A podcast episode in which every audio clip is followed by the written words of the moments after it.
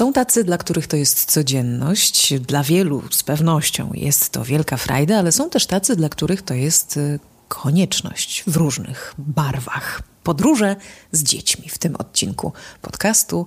O czym powiemy? Chciałabym, żebyśmy porozmawiały trochę o tym, czego nas i nasze dzieci i, i nas wszystkich mogą podróże wspólne, rodzinne uczyć, e, ale też podzielę się moimi ulubionymi, sprawdzonymi adresami w tych częściach Śródziemnomorza, które znam najlepiej. Dodajmy, że to jest odcinek do słuchania całą rodziną, więc jeśli wasze e, pociechy znajdą w tym odcinku jakieś takie miejsce, do którego chciałyby pojechać, to bądźcie życzliwi wobec tej prośby. Zapraszamy.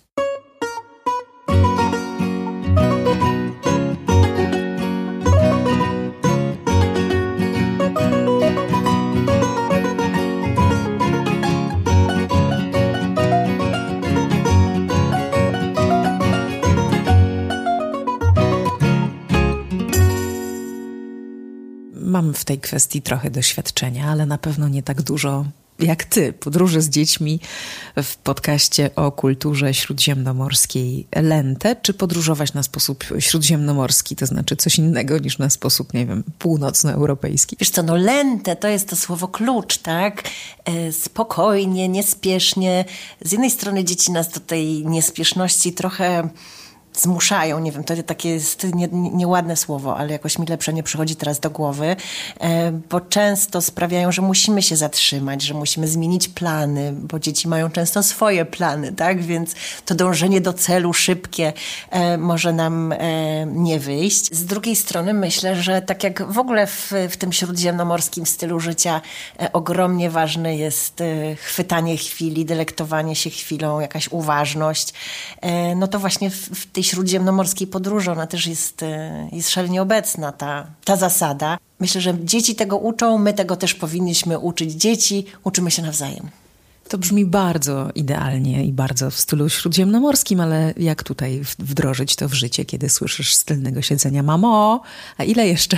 A ile jeszcze? O, jesteśmy już? Wiesz co, moje dzieci jakoś w samochodzie to tak nie stękają, ale na przykład yy, my sporo podróżujemy samolotami i często dają różne koncerty w samolocie, lubią trochę pokopać na przykład pasażerów, którzy siedzą przed nimi.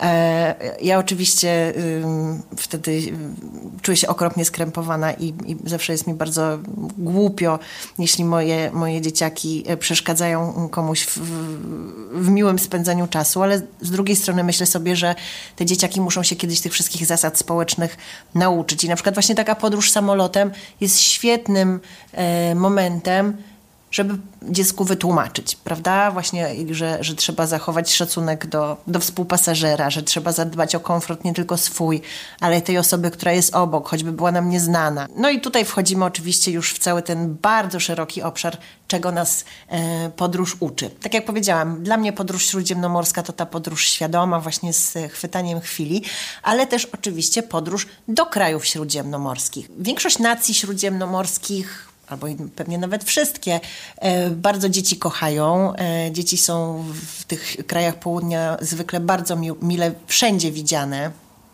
Mm, dużo jest, myślę, takiego podejścia, że, że z dziećmi można wejść wszędzie o dowolnej godzinie. To nie jest tak, że, że to jest regulowane, tak, że na przykład w jakieś wieczor, na jakieś wieczorne wyjścia dzieci się nie zabiera. Dzieci są wszędzie tam, gdzie są rodzice w, w krajach śródziemnomorskich. Tutaj Was oczywiście zapraszamy, odsyłamy do naszego odcinka o, e, o życia w rodzinie śródziemnomorskiej, jak myśmy go zatytułowały. Wychowa Wychowanie do życia w rodzinie śródziemnomorskiej. Tak, no właśnie. Natomiast oczywiście są miejsca E, mniej i bardziej przyjazne. Ja za takie miejsca bardzo przyjazne dzieciom uważam Włochy, na pewno Izrael, e, który no, jest w ogóle rajem na ziemi dla dzieciaków i Andaluzję, czyli ten południowy region e, Hiszpanii, który dla odmiany uważam za idealne miejsce na rodzinny urlop i tutaj się trochę podzielę jakimiś swoimi sprawdzonymi adresami. Naprawdę myślę, że jeśli macie małe dzieciaki, a chcecie pojechać um, na południe, to właśnie Andaluzja jest wspaniałym wyborem. Są oczywiście takie miejsca, gdzie z tymi dziećmi jest troszkę trudniej. Ja mam za sobą dopiero co kilka miesięcy temu doświadczenie wizyty na Wyspach Greckich e, z moimi dzieciakami. E, I tak jak na przykład na Krecie, myślę, że, że, że, że jest bardzo wygodnie i przyjaźnie i, i fajnie, e, to na przykład Santorini i Mykonos, druga wyspa, którą odwiedziliśmy, dlatego że tylko stamtąd jeżdżą promy na Delos, które bardzo chciałam zobaczyć. E, są to wyspy, które są opisywane w przewodnikach jako właśnie Mekki dla, albo dla singli, albo dla par bez dzieci. Ja jak to czytałam, to tak myślałam, nie no, tak gadają, co to w ogóle jest. Na Mykonos mam wrażenie, byliśmy jedyną parą z dziećmi na całej wyspie. To znaczy naprawdę patrzono się na nas troszkę dziwnie. Nie ma co z tymi dziećmi tam robić. Znaleźliśmy jakiś jeden maleńki plac zabaw osiedlowy z jedną huśtawką, gdzie musieliśmy przez całą wyspę ym, przejść, żeby, żeby tam dojść. Yy, także są rzeczywiście takie takie miejsca, które no, są po prostu skierowane, ich oferta jest skierowana do innego, do innego odbiorcy, do innego podróżującego. Um, aczkolwiek myślę też, że dla chcącego nic trudnego i, i wszędzie można znaleźć coś ciekawego.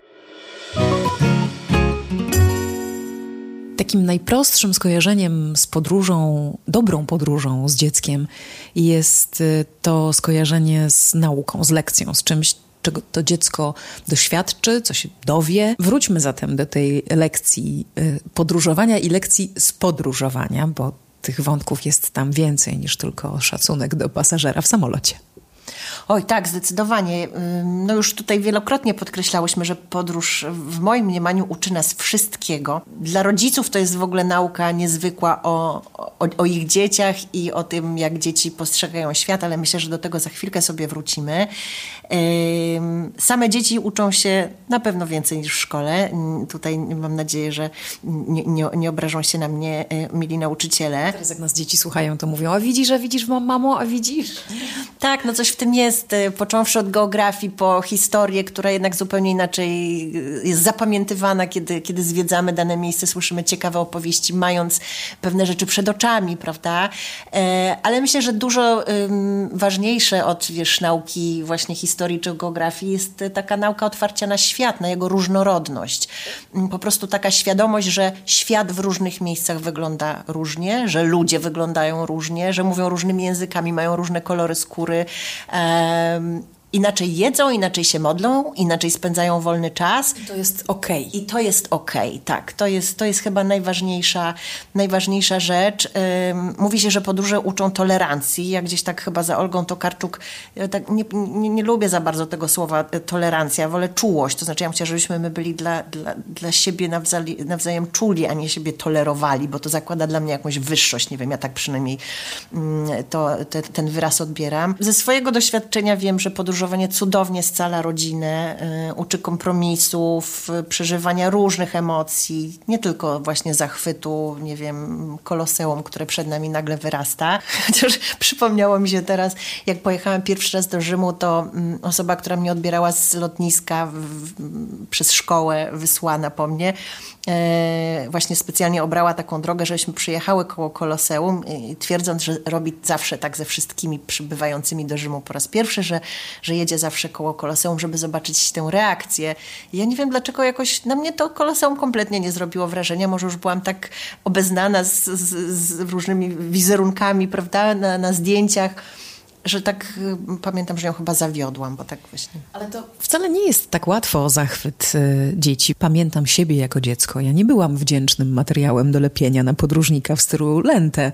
Mm, ja byłam zniecierpliwiona, mnie się chciało siku albo jeść, albo było za ciepło, albo było za zimno, albo za mokro, albo za sucho, albo za długo, albo za krótko to jest gdzieś na drugim biegunie tych wszystkich zachwytów, o których mówisz. Jak sobie tutaj poradzić? Masz jakieś e, sposoby, które działały na twoje dzieci? To jest właśnie to, co mówię, że jak ja przyjechałam do Rzymu, to na mnie to koloseum wcale nie zrobiło wrażenia, e, więc skoro nie zrobiło na mnie wrażenia, to dlaczego miałoby zrobić na moich dzieciach? Moje dzieci absolutnie są, jak każde dzieci, właśnie często niezadowolone, tu chcą siusiu, tu chcą pizzę. Zdecydowanie jak mamy do zobaczenia coś takiego, na czym nam bardzo zależy, to mm, metoda lodowa działa najlepiej, to znaczy znaczy jak obiecasz dziecku, że potem będą lody, to ono z tobą pójdzie wszędzie, no to takie pewnie oklepane sposoby. Też warto podkreślić, że każde dziecko jest inne i to, że coś u mnie zadziała, to, to niekoniecznie oznacza, że, że zadziała mm, u innych dzieci. Na moje dzieci na pewno e, działa bardzo mm, organizowanie jakichś takich y, doświadczeń, jak się teraz mówi, e, w, w trakcie zwiedzania, w trakcie podróży, które mm, pozwalają im zaangażować wszystkie zmysły. I o to rzeczywiście bardzo dbam. Staram się też, aby były to rzeczy, które no sobie same wybiorą. I tu jeszcze a propos lekcji, wracając do tego wątku, myślę, że podróż to też pewnie taka oczywista rzecz, bardzo uczy planowania i właśnie wyboru i takiego świadomego zarządzania swoim czasem. I, I, nie tylko uczy nas dorosłych, ale uczy również dzieci. Ja swoje dzieci starsze, te, które już czytają, są w stanie to zrobić, zawsze angażuję do tego, aby też miały swoją wizję tej podróży, aby sprawdziły, czy w przewodnikach, czy w internecie, co chciałyby zobaczyć, co je ciekawi tak? Także e, od razu na początku, planując podróż, staram się e, dowiedzieć, jaki, jaki szlak, jakie wątki będą dla nich ciekawe. I potem e, wokół tego, tak jak mówię, zbudować jakieś, dzisiaj się mówi, aktywności, które będą angażujące dla nich zmysłowo, bo mm, no nie możemy dziecka przebodźcować tak intelektualnie tylko samymi historiami, musimy mu dać coś do roboty. Podróż cudownie uczy pracy zespołowej, uważności na drugą osobę, um, uczy siebie nawzajem, swoich reakcji, szacunku do siebie, swoich potrzeb. E, kiedyś na, na, na użytek jakiegoś materiału prasowego rozmawiałam na ten temat z Anią Myszkowską z Primo Cappuccino, e, autorką e, ciekawego bardzo bloga o, o Włoszech, a także pilotki wycieczek i mamy gromadki dzieci. I ona właśnie powiedziała takie, takie słowa, które do dzisiaj pamiętam. Trzeba się zawsze postarać, by dana podróż nie okazała się spełnieniem wizji tylko jednej osoby, jednej strony.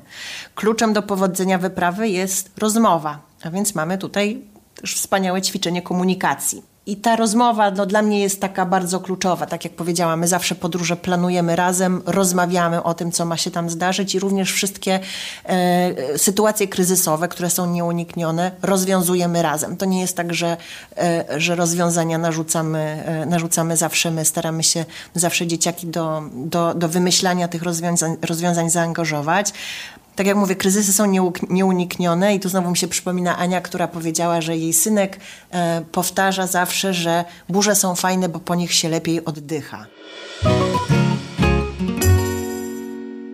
A teraz y, od Julii dla tych, co z dziećmi, kilka takich sprawdzonych y, miejsc y, i sprawdzonych adresów w tychże miejscach, gdzie dzieci, no jest duża szansa na to, nie będą się nudzić, a i my dorośli będziemy mieć z tego coś ciekawego.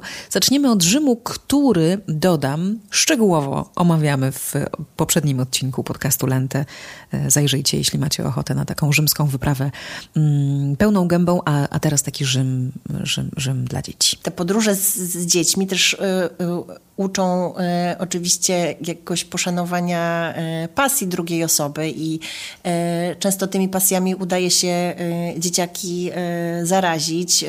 Moje dzieciaki absolutnie połknęły bakcyla antyku, starożytności, mitologii i zupełnie nie mają problemu z tym, żeby podążać tymi moimi ukochanymi szlakami.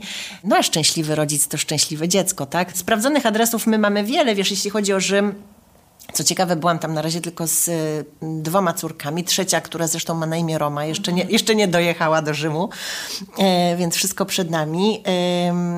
Pamiętam, że jeszcze zanim one się urodziły, to marzyłam o tym, żeby, y, żeby ze swoją rodziną przyszłą do Rzymu jeździć. Roma w Romie to będzie słodkie. Roma w Romie, no właśnie. Sposobów jest dużo na zwiedzanie Rzymu z dzieciakami. Jeden z moich ulubionych, szczególnie w upalne dni, to jest na pewno szlak Fontan.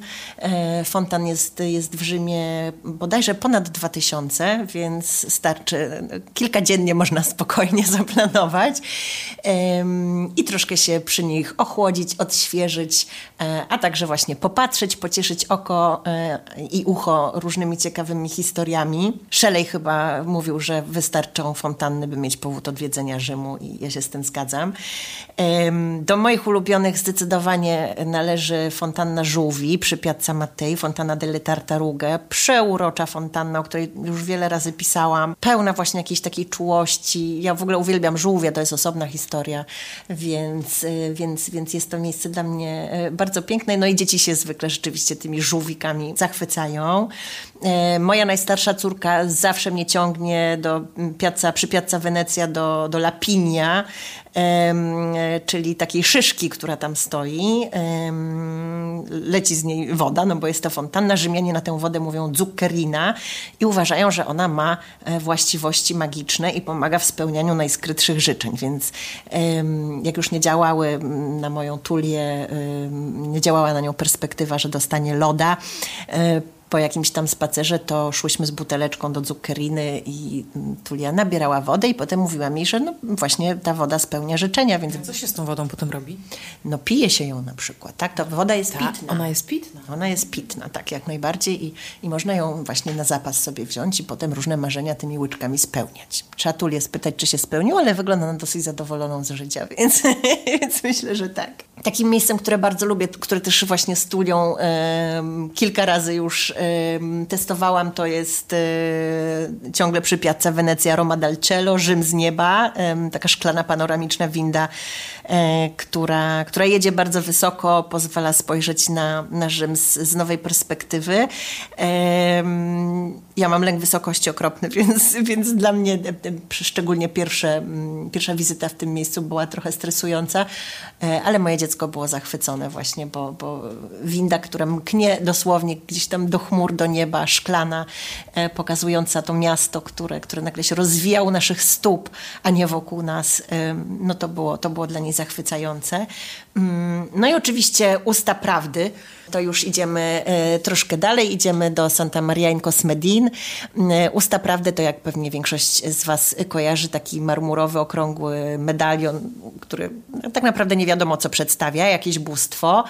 E, według legendy w starożytności pełnił funkcję wykrywacza kłamstw, bo ktoś, kto był podejrzany właśnie o jakieś hochsztaplerstwa czy, czy kłamstewka, powinien włożyć dłoń w usta tych rzeźb, tej rzeźby. No i jeśli mówi nieprawdę, to rzeźba rzeźba rękę odgryzie, tak? odetnie. Jest też taka historia y, ciekawa, y, jak, jak niektórzy oczywiście to wykorzystywali, to bardziej historyjka dla rodziców, nie dla dzieci. Y, otóż przed ustami prawdy zebrała się kiedyś gawieć, aby obserwować ucięcie ręki kobiecie, która zaprzeczała swoim relacjom pozamałżeńskim z pewnym mężczyzną, chociaż całe miasto nim wiedziało. I gdy wkładała rękę do tego wykrywacza kłamstw, z tłumu rzucił się na nią jakiś E, e, chłopak, który zaczął ją w amoku całować, jak oszalały. E, odciągnięto go na bok. Usta spytały, czy jej ust dotykał kiedykolwiek ktoś prócz jej prawowitego małżonka, na co kobieta odpowiedziała, że Nikt nie całował jej nigdy, oprócz męża i tego wariata, który ją teraz zaatakował. E, oczywiście wszystko było skrupulatnie e, zaplanowane, a, a tenże szaleniec właśnie był, e, był tak naprawdę jej, jej ukochanym i właśnie tą pozamałżeńską relacją. No mówi się, że podobno ta historia zakończyła karierę Bocca della Verita jako, jako starożytnego wykrywacza kłamstw, bo pokazało, pokazano w ten sposób, że, że była zawodna, ale dzieci nie muszą tego wiedzieć i można się z nimi w kolejce e, ustawić e, właśnie przy tym kościółku Santa Maria in Cosmedin no i zapytać, czy nie mają nic na sumieniu i czy wpakują łapkę do, do ust prawdy. Myślę, że świetnym pomysłem jest wyprawa do dzielnicy KOPPD, o której e, opowiadałyśmy w, w, poprzednim odcinku. Tam czeka na nas fontanna żab, pałac pająka, chatka wróżek, yy, miejsca grające w filmach, miejsca no, rodem z bajek rzeczywiście, yy, takie no, trochę oniryczne, naprawdę przepiękne miejsce. Mm, jeśli mm, lubicie takie klimaty, to można też pojechać e, kawałek poza Rzym, to jest jakieś 50-60 kilometrów, do miejscowości, która e, nazywa się Bomarco i tam jest taki manierystyczny ogród XVI-wieczny, e, który nazywa się Park Potworów. No i to jest, to jest też fantastyczne miejsce dla dzieciaków, tam właśnie różne jaskinie wyglądające jak, jak, jak paszcze tychże potworów, ogromne rzeźby inspirowane różnymi mitologicznymi stworami, lodami. No, szaleństwo dla dzieci, szczególnie właśnie wchodzenie do tych wielkich, otwartych gęb e, różnych stworów. E, dla rodziców także miejsce ciekawe, bo to, to jest park, który był natchnieniem i inspiracją dla, dla wielu artystów, chociażby dla Salvadoriego Dali, który, który mm, lubił tam jeździć i, i podobno inspirował się mm, tym, co tam zobaczył, e, tworząc swoje prace. Park potworów, świetny, żeby zabrać nasze, nasze małe potworki. W samym centrum Rzymu też mamy różne atrakcje. Jest chociażby rzymskie zoo, które zresztą mieści się na terenie ogrodów Borghese. Villa Borghese to jest takie miejsce, do którego też możemy się na przykład wybrać na piknik. To też zresztą świetny pomysł na e, nieskomplikowany obiad, niekoniecznie bardzo drogi, bo wystarczy wejść do supermarketu, kupić jakiś tam parmezan w kosteczkach, e, pomidorki, jakieś dobre pieczywo i siadamy sobie na kocyku w cieniu Villa Borghese, potem idziemy do muzeum, do, potem idziemy do Zoja, oczywiście myślę o sobie, ja bym wolała do muzeum. E, można sobie zrobić rejs e, po, po miejscowym stawie, wejść do łódeczki. To też bardzo malownicze, odświeżające i, i miłe doświadczenie. Okazuje się, że Neapol też jest bardzo przyjazny y, najmłodszym podróżnikom i, i ty masz takie też swoje patenty na to, żeby zająć czymś dzieci w Neapolu. Wiesz co, moje dzieci uwielbiają Neapol, szczerze mówiąc, bardziej niż Rzym i to jest taka ich mekka i ciągle pytają, kiedy do tego Neapolu e, wrócimy. To jest zresztą bardzo ciekawe i znowu to jest chyba kwestia tej perspektywy, której możemy się uczyć, bo Neapol na niektórych robi wrażenie takiego miasta bardzo nieprzyjaznego, e, bardzo chaotycznego, bardzo brudnego, e, no z tą przestępczością też tam czasem się zmagającego. Mm, I rzeczywiście no, za oazę spokoju go raczej nie, nie, nie uznamy, natomiast ten chaos można jakoś, myślę, oswoić. E, a e, ta intensywność doznań, jakaś taka niezwykła zmysłowość, którą, którą Neapol zapewnia, można docenić. Ja to miasto uwielbiam. A dzieci, no niektóre przy, w każdym razie, a moje na pewno są, myślę, z, zasady godne, głodne właśnie takich mocnych wrażeń, w związku z tym wspaniale się tam odnajdują. Mm, dla nas Neapol to jest mekka jedzeniowa, absolutnie. Chociaż ja nie jestem miłośniczką pizzy neapolitańskiej, już moje dzieciaki tak. Ja wolę pizzę rzymską chrupiącą. One ciągną e, do, do takiej słynnej e, pizzerii da Michele. Jakby ktoś chciał zapisać, Via Cesare Sersale 1. Na pewno wszyscy to zapiszą po prostu ze słuchu bankowo. Dobrze, wygooglujcie. Da Michele. Pisze się Michele przez CH. Jedna z najsłynniejszych e, pizzerii. E, Stoję na straży, wiesz. dobrze, dobrze. To jest takie kultowe miejsce, wiesz, obklejone zdjęciami różnych gwiazd, łącznie z Julią Roberts, które tam wpadają na pizzę.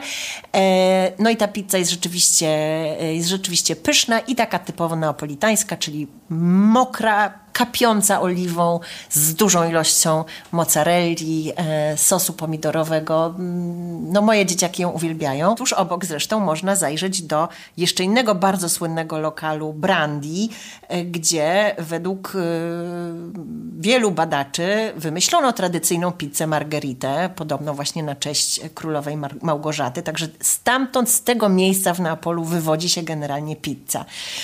Oczywiście są spory mm, które miejsce jest najstarsze, które ma największe tradycje. Za taki w ogóle najstarszy lokal w mieście uważana jest antika pizzeria Portalba. Też sobie ją można znaleźć wpisując gdzieś tam w wyszukiwarce właśnie najstarsza pizzeria w Neapolu.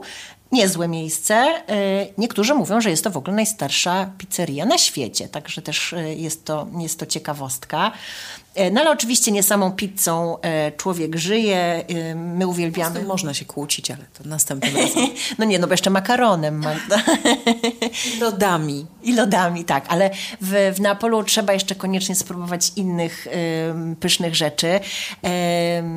jeśli chodzi o słodycze, to my na przykład w naszej rodzinie wszyscy przepadamy za sfogliatelle. bardzo chętnie na takie właśnie neapolitańskie śniadanie się udajemy na, na ten przysmak. To są takie ciasta ciastka z z takiego ciasta chyba francuskiego, z ricottą, skórką pomarańczową. Podobno gdzieś tam w, w okolicy Pompejów wynalezione. E, no i akurat tutaj Neapolitańczycy są zgodni, że najlepsze sfogliatelle e, przy dworcu kolejowym e, można zjeść w takim lokalu u braci Attanasio. E, no i rzeczywiście one są tam pyszne, chrupiące z tą słodką ricottą w środku, coś, coś cudownego. E, jak sobie e, szukamy tych pysznych miejsc na, na mapie Neapolu, to możemy sobie od razu zaplanować drogę metrem. Metro neapolitańskie ma kilka bardzo ciekawych, bardzo pięknych stacji zaprojektowanych przez wielkich architektów, różnych twórców z, z przeróżnymi atrakcjami. Nie będę tutaj zdradzać za dużo. Powiem Wam na przykład, że stacja przy Via Toledo w różnych rankingach wygrywała na konkursy różne na, na najpiękniejszą stację metra na świecie. E, można też oczywiście krążyć po Neapolu na piechotę. E, ja akurat tak wolę, bo wtedy chłonę miasto. No i sam Neapol jest, tutaj mówiłyśmy w ogóle, że Włochy są magiczne. Wydaje mi się, że Neapol jest najbardziej magicznym miastem Włoch, bo to jest królestwo przesądów, różnych ym, suwenirów, które przynoszą szczęście. Oni rzeczywiście tam bardzo wierzą w magię, nie tylko tę makaronu, o której mówił Fellini. E, także mamy wszędzie czerwone rożki, e, te cornetti napoletani, które mają przynosić szczęście, jakieś odganiacze złych mocy. E, mamy różnych uduchowionych, nie wiadomo czy uduchowionych, czy trochę szalonych, samozwańczych proroków, którzy gdzieś tam na starówce siedzą i, i opowiadają jakieś niestworzone historie. Sama codzienność napolitańska jest dla dzieciaków bardzo ciekawa. W Napolu jest na przykład taki zwyczaj, zwyczaj który się nazywa opanar, do którego chętnie sięgają szczególnie ludzie starsi, ale nie tylko. To się w covid świetnie sprawdzało, ponieważ y, ludzie spuszczają z balkonu albo z okna y, na dół koszyczek i na przykład, nie wiem, właściciel sklepu czy ktoś pomocny, kto jest na dole, bierze ten koszyczek. W koszyczku jest oczywiście jakaś lista zakupów i, nie wiem, portmonetka z drobnymi. E, I zaufani sprzedawcy, y, czy właśnie ktoś, kto, kto chce pomóc, napełnia ten koszyczek y, sprawunkami i później ta osoba, która stoi na balkonie albo w okienku, wciąga na sznurku jakimś czy łańcuchu ten, y, ten koszyk na górę. No i to jest bardzo malownicze. Wiem skąd to znam, z Apulii, gdzie czasem na brzegu, jak miasteczko jest wyżej niż ta linia brzegowa, a my jesteśmy na plaży, na kocyku i chcemy zamówić coś z kawiarni albo z restauracji, restauracji, która właśnie jest na górze i jakby między tą restauracją a nami jest taki mur, no to restauracje mają taką usługę, że spuszczają zamówienie w koszyczku. Cudownie. Prawda? Są oczywiście w Neapolu takie miejsca, które są wręcz stworzone dla dzieci, yy, tak, tak bardzo dosłownie. Takim miejscem, na przykład, które moje córki bardzo kochają, jest e, szpital dla lalek słynny, Ospedale delle Bambole, do którego się wchodzi przez, yy, to jest w takiej starej kamienicy, jest piękny stary dziedziniec, więc w ogóle taki magiczny świat. Jesteśmy w ogóle w starej dzielnicy, która yy, jest dla dzieci też niezwykła, dlatego, że tam jest pełno takich różnych warsztatów, sklepików, w ogóle jak sprzed, nie wiem, 200 200 lat, jakiś fryzjer, jakiś y, y, szewc, to wszystko jest takie pokryte patyną i, i, i stare. Są warsztaty, w których są produkowane y, figurki, te wszystkie elementy do szopek. E, to jest ta okolica ulicy San Gregorio Armeno, e, gdzie, gdzie jest pełno tego rękodzieła tradycyjnego i to naprawdę wszystko wygląda troszkę jak w wesołym miasteczku. Te wszystkie laleczki poruszające się, właśnie szopki, które są cały rok wystawione. To jest dla dzieci cudowne, no ale zdążamy do tego szpitala dla lalek.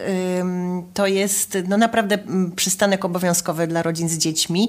Mini klinika, która działa nieprzerwanie od XIX y, wieku, czyli około 200 lat.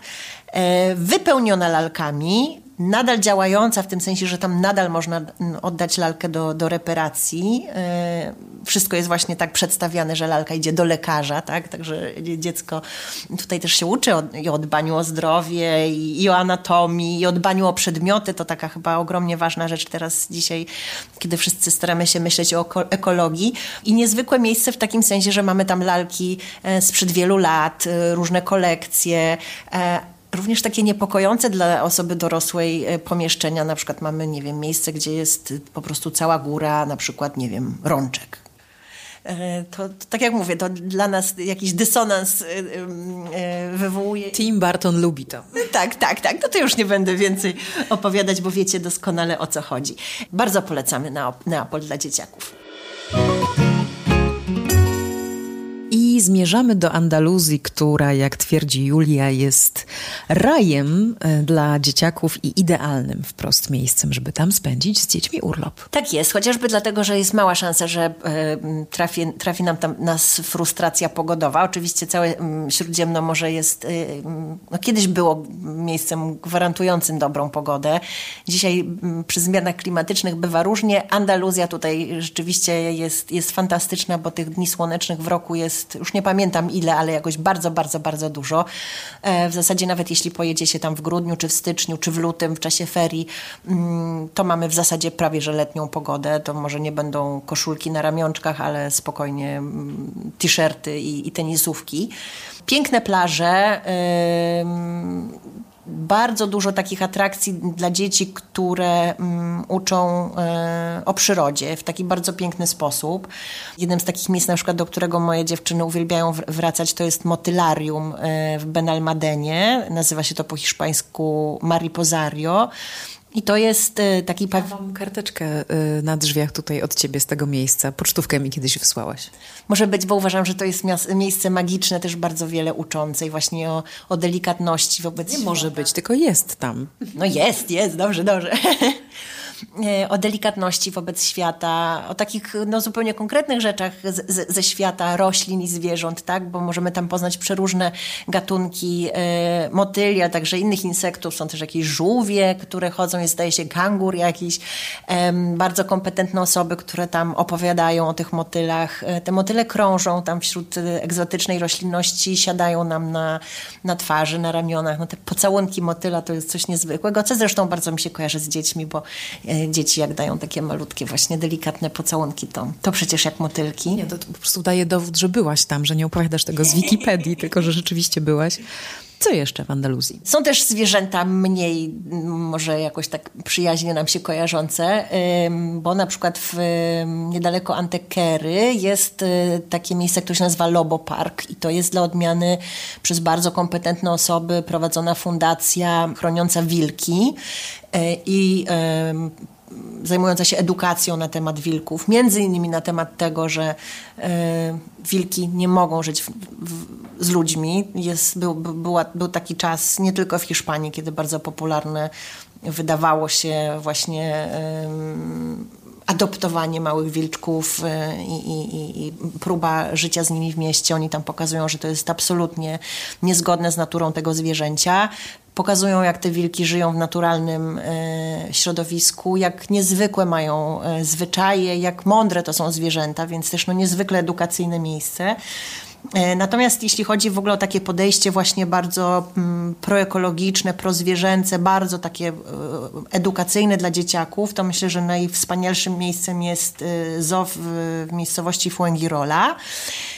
Ja mówię zoo jako, jako skrót myślowy, to, to miejsce się nazywa Biopark i to jest miejsce, w którym zwierzęta żyją w przestrzeniach, które wiernie oddają ich naturalne środowisko. Taki bardzo innowacyjny model parku zoologicznego. Ja i mój mąż jako no, miłośnicy przyrody, zwierząt, mój mąż jest lekarzem z wykształcenia, więc w ogóle jest taki bardzo wyczulony też na, na, na krzywdę y, istnień. Mieliśmy na początku takie opory, czy, czy, czy w ogóle chcemy tam chodzić. Właśnie zoo nam się kojarzyło z takim miejscem, gdzie te zwierzęta żyją w niewoli, ale ten biopark jest naprawdę um, cudowny, bo tam te, te, te, te zwierzęta mają naprawdę stworzone w zasadzie swoje naturalne siedliska. Jednocześnie to miejsce jest bardzo piękne, także w takim ujęciu e, architektonicznym są, jak są na przykład zwierzęta, nie wiem, azjatyckie, to, to są też jakieś elementy architektury, nie wiem, tajskiej na przykład, czy hinduskiej. Naprawdę piękne miejsce, które pozwala nam podróżować poza Andaluzję. w ciągu, w ciągu takiej jednej wizyty, także, także bardzo ciekawe. E, poza tymi wszystkimi rzeczami związanymi z, z przyrodą, ze zwierzakami, mamy oczywiście całą masę innych atrakcji. E, same te hiszpańskie wioski, Pueblos Blancos, te białe, białe miasteczka są dla dzieci bardzo malownicze, właśnie białe mury, kolorowe dodatki. One wszystkie wyglądają jak z pocztówki. E, a mamy także takie miejsca, które no, są wręcz stworzone dla dzieci, jak na przykład wioska Smerfów, która jest właśnie w Andaluzji, nazywa się Huskar. To jest pierwsza na świecie wioska Smerfów, cała pomalowana na niebiesko. Oczywiście wszędzie tam te smerfy i smerfetki porozstawiane. E, w Esteponie, gdzie są piękne plaże, jest, e, są na przykład cudowne murale na, e, na blokach mieszkalnych i to w ogóle można sobie zrobić cały spacer po tym miasteczku i oglądać te gigantyczne murale, na przykład, nie wiem, dziewczynki podlewającej drzewo, czy dziewczynki jedzącej makaron, która jest wymalowana na całej ścianie, na całej fasadzie bloku, a nawet takie murale, które się łączą z kilku, to znaczy trzeba stanąć w odpowiednim punkcie miasta, żeby zobaczyć perspektywę na przykład wędkarza, który zarzuca wędkę i tam jakąś rybę łapie. I to jest w częściach namalowane na kilku budynkach, więc trzeba się odpowiednio ustawić. To też jest bardzo dla dzieciaków fajne. E, flamenko, moje dziewczyny zawsze oczywiście muszą nowy rozmiar, bo rosną. E, sukienki flamenko e, kupić. Uwielbiają udział w ferii, czyli w tym święcie flamenko, które każde miasto jakoś tam latem sobie organizuje. No a potem jak już są zmęczone, to mm, siły najlepiej regenerują zdecydowanie churros z czekoladą. Churros to jest taki rodzaj mię mięsa, chciałam powiedzieć jej, taki rodzaj ciasta, y, tak jak pączki nasze, smażonego w, w, głębokim tłuszczu, natomiast mającego kształt nie tak jak u nas się je pączki w formie kuli, tylko to są takie zawijasy tak? To, to, dobrze tu mówię, zawijasy, takie, no, takie, takie wąskie... Ślimaczki. Ślimaczki, o. Ślimaczki i to się macza w gorącej czekoladzie. E, na churros Hiszpanie bardzo lubią chodzić na śniadanie, e, ale nie tylko. To jest popularny także sposób spędzania czasu w niedzielę, szczególnie na przykład właśnie jeśli trafi się, co się rzadko zdarza, jakiś taki dzień bardziej pochmurny czy deszczowy, to całe rodziny udają się do churrerii i piją tę gorącą czekoladę i maczają te pączki w niej. Chciałam powiedzieć, że Izrael to jest jeszcze dalsza wyprawa, ale przecież nie. Jest bliższa niż Andaluzja, prawda? Krócej czasowo, e, czasowo krócej mm, się wyprawić do, do Izraela, choć na pewno mm, z tego powodu, że to jest jednak inny kontynent już, mm, y, ta wyprawa może się wydawać bardziej egzotyczna. I też y, najczęściej jeździmy do Izraela z przyjaciółmi wśród dorosłych, ale to też dla dzieci, przecież Izrael to jest kraj niezwykle przyjazny dzieciom, może być wielka frajda. I co tam polecasz y, z tych izraelskich zakątków? Takim pierwszym skojarzeniem chyba niesztampowym jest fakt, że w Tel Awiwie, jak pojedziemy sobie nad morze, a w zasadzie plaże się przez całe miasto ciągną, to bardzo łatwo jest dzieciaki zachęcić do aktywności fizycznej. Moje dzieciaki akurat y, są pod tym względem różne. Y, jedna córka bardzo lubi się ruszać, druga trochę mniej. Y, generalnie staramy się je do tego ruchu zachęcić. Tam to się w ogóle samo przez się dzieje, ponieważ właśnie mamy te plaże przepiękne, które są wyposażone w przeróżne sprzęty do ćwiczeń i dla małych, i dla dużych. Za darmo. Za darmo, dokładnie. Możemy też oczywiście sporty wodne uprawiać, ale generalnie nad tym morzem każdy coś ćwiczy. Są ludzie, którzy jeżdżą na rowerach, na hulajnogach, biegają, ćwiczą jogę. Tańczą. Tańczą, tak. E, I nagle nasze dzieci widzą, że po prostu wszyscy ten sport uprawiają, więc to jest, to jest, to jest taka jedna rzecz, na którą warto tam zwrócić uwagę i, i co się świetnie e, sprawdza. Mogą zagrać w matkot, czyli e, te mm, jak to się nazywa po polsku, teraz mi uciekło. Paletkami takimi się odbija tak. piłeczka. Mówi się, że, że ten matkot, czyli te, te paletki właśnie i odbijanie piłeczki na plaży to jest w ogóle dźwięk Izraela, czy dźwięk e, izraelskiego lata i rzeczywiście tak jest, oni tam po prostu non-stop pykają na tej plaży, także, także można też dzieciaki do tego mm, zachęcić. No oczywiście smaki i zapachy koniecznie. Izrael to jest w ogóle mekka jedzeniowa, bo mamy tam kuchnię z całego świata, przez to, że Izrael jest taką mozaiką etniczną niezwykłą. I mamy, y, jest też Mekką e, wegetarian, więc dla odmiany tutaj świetnie się sprawdza jako miejsce, w którym możemy pokazać dzieciom, jak cudownie można jeść na miliony sposobów warzywa, które tam są przepyszne, bo no, naprawdę w tym cudownym słońcu dojrzewają. Miejsca, które angażują wszystkie zmysły, o czym mówiłam wcześniej, to jest dla dzieciaków, wydaje mi się, takie szczególnie mm, ciekawe doznanie. Moje dziewczyny uwielbiają chodzić na szuki, czyli na te bazary rozmaite. E, Szuk Lewiński to jest jedno z takich miejsc, które uwielbiają. To jest, to jest taki bazar, targ, na który chodzi się po przyprawy, orzechy. Tam no, jest w ogóle jakaś niesamowita e, feria, nie tylko barw, ale zapachów, e, dźwięków. Dodajmy, że to jest ten e, drugi, bo najbardziej popularnym chyba jest Carmel Market tak. i zazwyczaj w, tak wzdłuż linii brzegowej to idziemy tam, a na ten szuk lewiński trzeba iść trochę bardziej w stronę centrum, w głąb miasta. Tak. I warto to zrobić. Warto to zrobić. Karmel to jest takie miejsce, gdzie mamy wszystkiego po trochu, tak? Tam są i, tam jest i jedzenie, i ciuchy, i gospodarstwo domowe, i, i no, co dusza zapragnie. Też rzeczywiście pyszne jedzenie, tam też są takie różne kantorki, gdzie można pysznych rzeczy spróbować. Notabene wczoraj rozmawiałam przy kolacji z, z mężem, że najlepsze dania kuchni meksykańskiej, jakie w życiu jadłam, to właśnie na Carmel Market, bo tam jest wszystko świeże, oni przyrządzają wszystko z tych warzyw, które mają właśnie pod ręką. Natomiast Szuk Lewiński to jest takie miejsce właśnie mm, przyprawowe, bakaliowe e, i też mnóstwo mm, miejscówek z, z pysznymi rzeczami. Moja najstarsza córka tam zawsze e, mnie ciągnie do takiego kantorka, gdzie podają napoje z jadalnymi kwiatami. To jest bardzo piękne, bo dostajesz właśnie szklankę taką ładną, na przykład kryształową z jakimś różowym napojem, jakimś sokiem czy jakąś lemoniadą, a w środku rozkwitają ci pąki. To, to na dzieciakach robi niezwykłe wrażenie. Zresztą na, na dorosłych też.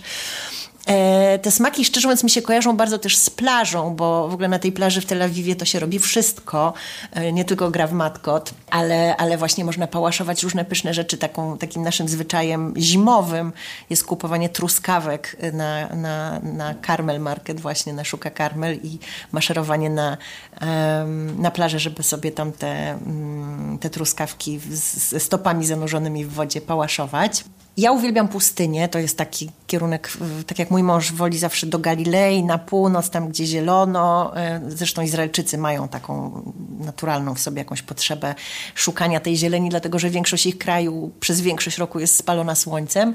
Ja wręcz odwrotnie, ja chcę tam, gdzie gorąco, gdzie, gdzie, gdzie sucho mm, i, i mnie pociąga pustynia i tam też często dziewczyny zabieramy. E, oczywiście dla nas pustynia to jest, pierwsze skojarzenie to jest Sahara. Tutaj mamy trochę inną pustynię, bo mamy pustynię Negev, pustynię Judzką. To są takie pustynie mm, skaliste, takie płaskowyże poprzecinane kanionami. To nie jest taka pustynia, jak sobie wyobrażamy, tak? Z, z piaskiem i jakimiś tam piramidami. Natomiast mm, latem jest równie równie gorąco i, i skwarnie miłosierny.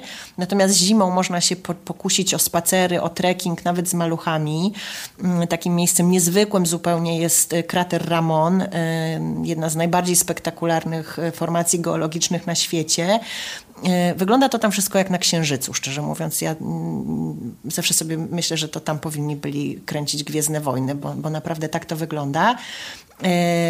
Są też rezerwaty przyrody, tam w tym e, Ramon e, takie piękne kozice, koziorożce nubijskie biegają po tych skałach, to jest w ogóle niezwykłe wrażenie, też e, które się dzieciakom bardzo, bardzo podoba.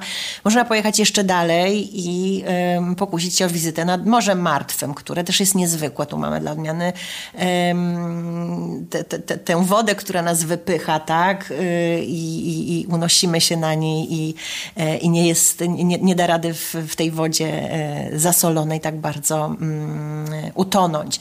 Można pojechać nad Morze Martwe, tam dla odmiany mamy mm, rafę koralową i, i niezwykłe mm, doznania nas, nas, czekają, jeśli zdecydujemy się na nurkowanie. To też jest w ogóle cudowna rzecz, bo ta woda jest cieplusieńka, kolorowe ryby, e, przepiękne, przepiękne doświadczenie dla takich trochę starszych dzieci.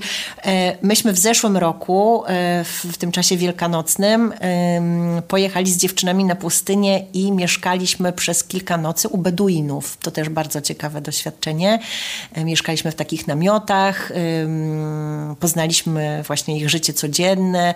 To są takie ludy, które no, są ludami wędrownymi, tak? I, i, i mają takie prowizoryczne wioski na pustyni, które no, z jednej strony są ich domem, ale tak oni, oni nie prowadzą takiego do końca jeszcze ciągle osiadłego trybu życia, więc to wszystko ma taki właśnie charakter przenośny i prowizoryczny. Bardzo to jest też ciekawe doświadczenie dla, dziewcząt, dla dzieciaków, w moim przypadku dla dziewcząt.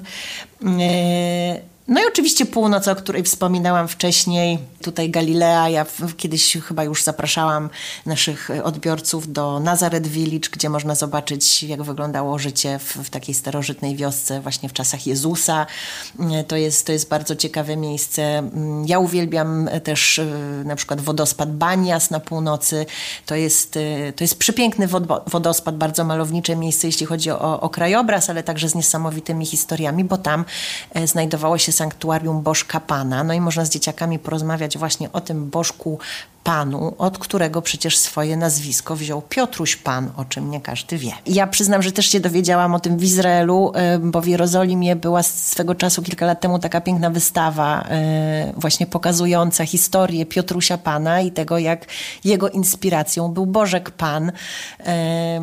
Bardzo się śmiałam wtedy, bo, bo ludzie bardzo różnymi skojarzeniami sobie tutaj operują i, i na przykład niektórzy myślą, że Piotruś Pan, no to, że to jest Pan Piotruś, tak? Inni myślą, że to jest Piotruś patelnia, bo przecież pan po angielsku to jest patelnia. Nie, to jest Bożek Pan i to jest postać, którą, która powstała w Wielkiej Brytanii bodajże w, w czasach no, tego wielkiego boomu przemysłowego, kiedy w ludziach budziła się taka tęsknota za tą nieokiełznaną przyrodą, której właśnie uosobieniem był Bożek Pan, Bożek lasów, Bożek kniei, gdzieś tam biegający z, z nimfami. I myślę, że to jest też takie miejsce, które poza skojarzeniami z, właśnie z, z książkami, z filmami, z bajkami z dzieciństwa, właśnie Kapitan Hack, tutaj dzwoneczek, dzwoneczek i tak dalej. Moje córki nie lubią dzwoneczka, zawsze są zazdrosne o dzwoneczka. E, tu można dużo edukacyjnych rozmów tam przeprowadzić, ale... Nawet można dać lekcję muzyki, bo przecież od Piotrusia Pana do Fletni Pana tylko jeden krok. No właśnie, tak. To wciąż ten sam Pan jest. I to, i to ciągle ten sam Pan, a nie patelnia. Um, ale chyba taką najpiękniejszą lekcją z tego miejsca jest właśnie to, że tym, co, co człowieka od wieków jednak najbardziej zachwycało i co powinno być dla nas źródłem naj, największego zachwytu, jest, jest ta dzika, nieokiełznana przyroda i, i, i chyba właśnie tej, tego zakochania, tego zachwytu przyrodą to miejsce uczy najbardziej szczególnie. Obiecałyśmy sobie lody po tym odcinku, więc na lody zasłużyłyśmy. Mam nadzieję, że macie, no jak nie komplet, to dużo informacji dotyczących e, tego, gdzie z dziećmi we Włoszech, w Hiszpanii i w Izraelu. Oczywiście, jeśli są jakieś typy od Was, propozycje, refleksje, to e, proszę pisać. Zapraszamy do mediów społecznościowych, wszędzie tam, gdzie Lente i Julia Wolner. Zapraszamy na Patronite, a też będziemy wdzięczne za gwiazdki i za recenzje, bo to sprawia, że podcast Lente żyje. Dziękujemy za dzisiaj i słyszymy się za dwa tygodnie w nowym odcinku.